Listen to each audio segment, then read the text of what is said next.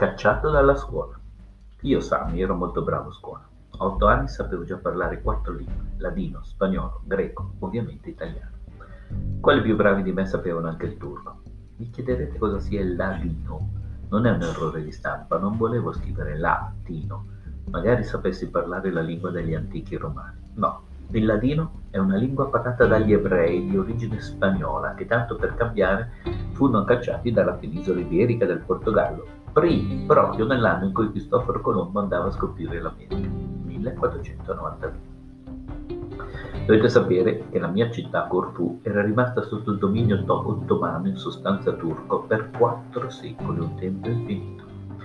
La comunità ebraica era riuscita a convivere con i musulmani, con i cristiani ortodossi sotto l'impero ottomano.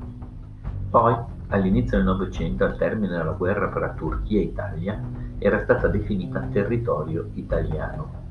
Una vera stranezza per un'isola che si trovava nel mare Egeo a un passo dalla Grecia. Comunque nel giro di qualche anno Rodi era persino diventata una provincia, come Latina o Sondrio, e aveva la sua targa, RD, per le poche auto che erano state immatricolate. Da quando erano arrivati gli italiani le cose erano molto cambiate. L'Italia per noi all'inizio significò modernizzazione, apertura all'Occidente, eravamo contenti, furono fatte strade, diffuse l'energia elettrica, l'acqua. Insomma, la città dei fiori in quegli anni fiorì. Io mi sentivo pienamente italiano. Molti amici di mio padre erano, gli uffici, i giornali, le scritte per le vie, tutto era italiano. Ci sentivamo sicuri, tranquilli, anche noi ebrei, almeno fino al 1938, quando tutto cambiò. Me ne sono accorto quel mattino di ottobre del 1938, quando il maestro ha pronunciato all'improvviso il mio cognome. Pensavo volesse interrogarmi, invece mi ha detto solamente sei parole che non potrò mai dimenticare. Samuel Modiano, sei espulso dalla scuola. Me le ha sussurrate sottovoce, imbarazzato, non mi ha detto il perché, non mi ha spiegato, non trovava le parole, evidentemente per motivare una mostruosità come quella a cui le leggi razziali lo stavano costringendo. Immaginate cosa possa significare per un bambino di otto anni e mezzo senza colpe sentirsi dire davanti a tutta la classe, davanti a tutti i suoi compagni, che deve andarsene subito. Immaginate cosa possa significare con quella mortificazione nel cuore riprendere le proprie cose, chiudersi la porta dell'aula alle spalle, sapendo di lasciare per sempre quello che insieme alla casa consideravi il tuo ambiente naturale. Non avrei più giocato con i miei amici, non avrei più potuto sedere al mio banco, dimostrare se ero capace o no, in primo luogo me stesso. La testa mi scoppiava, cosa potevo aver fatto per meritare una cosa del genere? Ero sempre stato dei più bravi della classe, prendevo sempre voti alti, i miei compagni mi rispettavano, in condotta non mi portavo diversamente dagli altri.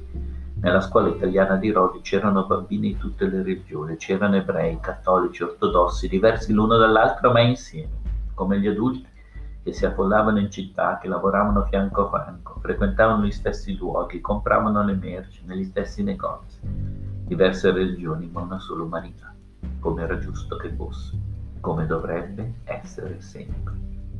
Invece quel maestro, il mio maestro, mi stava cacciando. Mi ha appoggiato la mano sulla testa, anche lui era dispiaciuto. Mi ha persino asciugato le lacrime, poi mi ha detto che avrei compreso in seguito, che mio padre mi avrebbe spiegato. Io piangevo.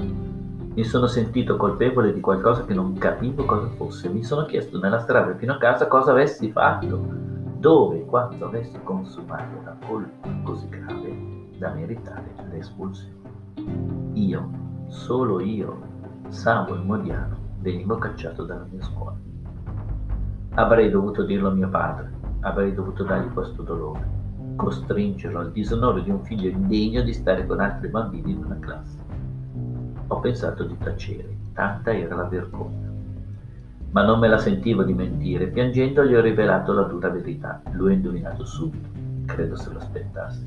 Prima mi ha consolato con l'affetto di un padre, poi ha cercato di spiegarmi. Io capivo, ma non accettavo quello che lui mi stava dicendo con tanta sensibilità e tanta cura per i miei sentimenti feriti. Io non mi sentivo diverso da nessuno dei miei compagni di classe. Io ero uguale a loro io sono uguale a loro. Poi perché ce l'hanno tanto con noi ebrei? È una colpa essere nato ebreo? Io sono bravo a scuola, studio, mi comporto bene. Perché devo essere cacciato, isolato, marchiato per una colpa che non esiste? Sono ebreo e allora